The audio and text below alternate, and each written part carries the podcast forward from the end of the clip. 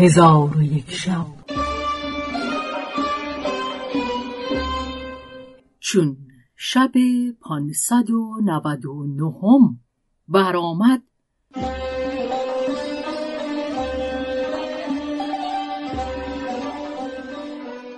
گفت ای ملک جوان پسر و بازرگان با پدر گفت ناچار باید به بغداد سفر کنم. چون پدر دانست که او از سفر ناگزیر است از برای او سی هزار دینار بزاعت خریده او را با بازرگانان معتمد روانه کرد و آن پسر با بازرگانان همی رفتند تا به شهر بغداد برسیدند. بازرگان زاده به بازار درآمد که خانه کرایه کند. در راه گذر خانه ای دید بزرگ و نیکو که زمین او را گونه گونه رخام گسترده و سقفهای غرفه ها را با لاجورد و آب زر نقش کرده از دربانان مقدار اجرت خانه باز پرسید گفتند اجرت خانه در هر ماهی ده دینار است. بازرگان زاده گفت راست همی گویید یا مرا استهزا می کنید؟ گفتند به خدا سوگند جز به راستی سخن نگفتی ولکن هر کس که در این خانه منزل کند یک هفته یا دو هفته بیشتر نخواهد کشید. آن پسر سبب را جویان گشت. دربانان گفتند ای پسر هر که در این خانه نشیند یا بیمار شود یا بمیرد.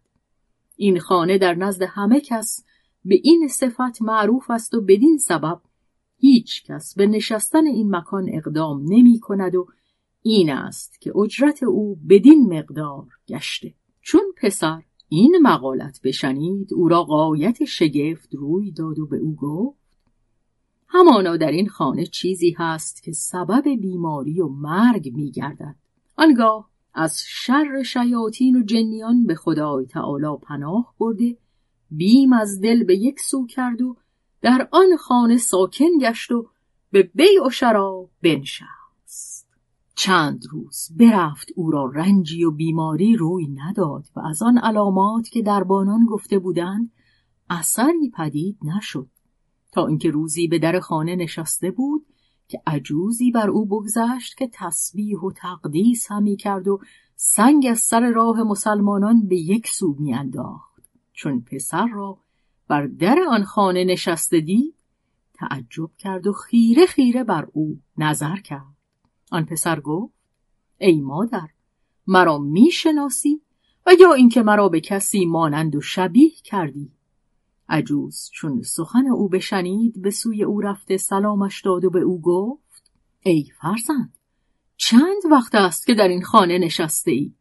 گفت مدتی است عجوز گفت ای فرزند نه تو را می‌شناسم و نه کسی را مانند هستی ولکن مرا از این عجب آمد که جز تو هر کس در این خانه نشست یا بمرد و یا رنجور به در آمد. ای فرزند مگر تو به فراز قصر نرفته و از منظری که در آنجاست نظر نکرده ای؟ عجوز این بگفت و از پی کار خود برفت.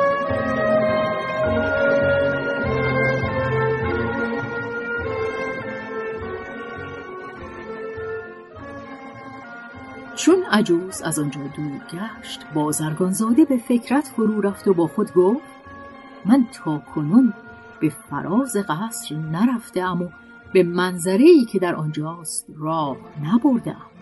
در حال برخواسته در اطراف خانه همی گشت تا اینکه در یکی از گوشه های خانه دری دید لطیف که انکبوت بر او آشیانه بسته.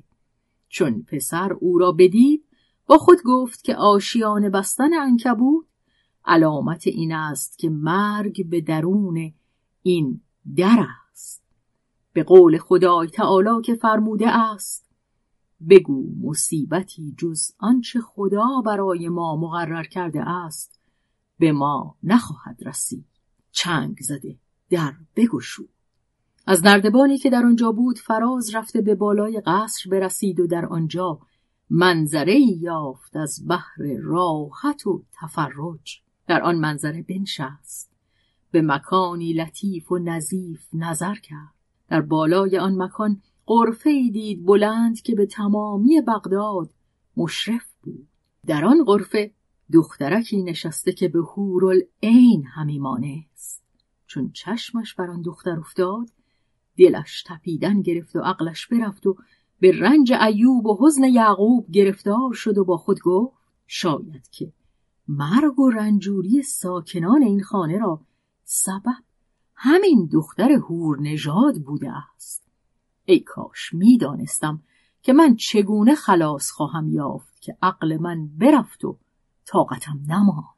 پس از آن از قصر به زیر آمده ساعتی در خانه بنشست و در کار خود به فکرت اندر شد.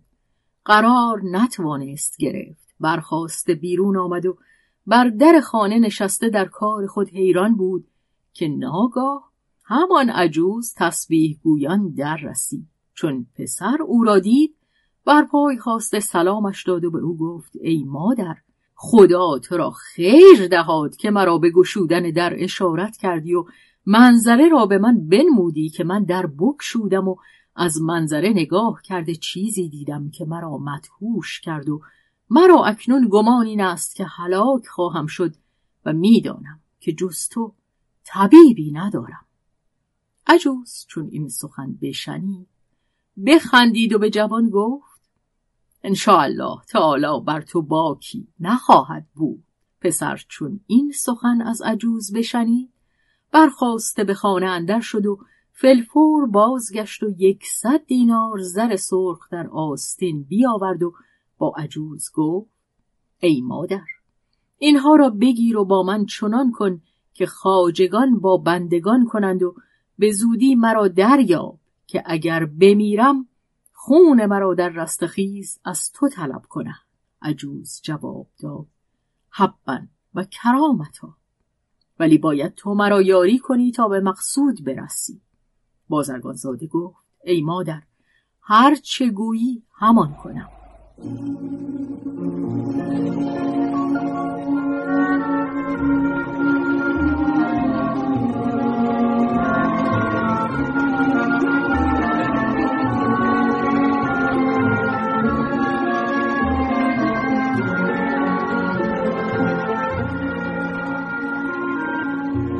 گفت به بازار حریریان شو و دکه ابوالفتح ابن قیدام را باز پرس چون تو را به دکان او دلالت کنند او را سلام کرده بنشین و به او بگو از مقنعه های مترز به تراز زرین که در نزد تو هست همی خواهم.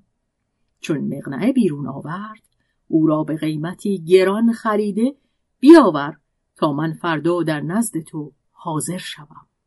پس از آن عجوز بازگشت و آن پسر شب را به روز آورد.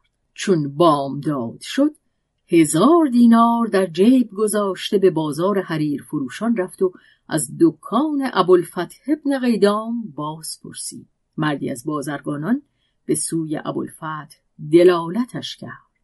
چون به دکان رسید مردی با وقار نشسته یافت که خادمان و بندگان در پیش او ایستاده بودند. آنگاه بازرگانزاده پیش رفته سلامش داد. او نیز رد سلام کرد و به نشستن اشارتش کرد. آن پسر در نزد او نشسته گفت ای بازرگان فلان مقنعه را که تو داری همی خواهم. بازرگان غلامکی را به آوردن بخچه حریر بفرمود. غلامک از صدر دکان بخچه بیاورد. بازرگان بخچه را گشود. مقنعه چند به در آورد که پسر در خوبی آنها خیره ماند و به حیرت بدان مقنعه ها همی نگریست تا اینکه همان مقنعه را که عجوز سپرده بود در میان آنها بدید. او را از بازرگان به پنجاه دینار زر سرخ خریده فرهناک شد و به خانه خود بازگشت. چون قصه به دینجا رسید بامداد شد و شهرزاد لب از داستان فرو بست.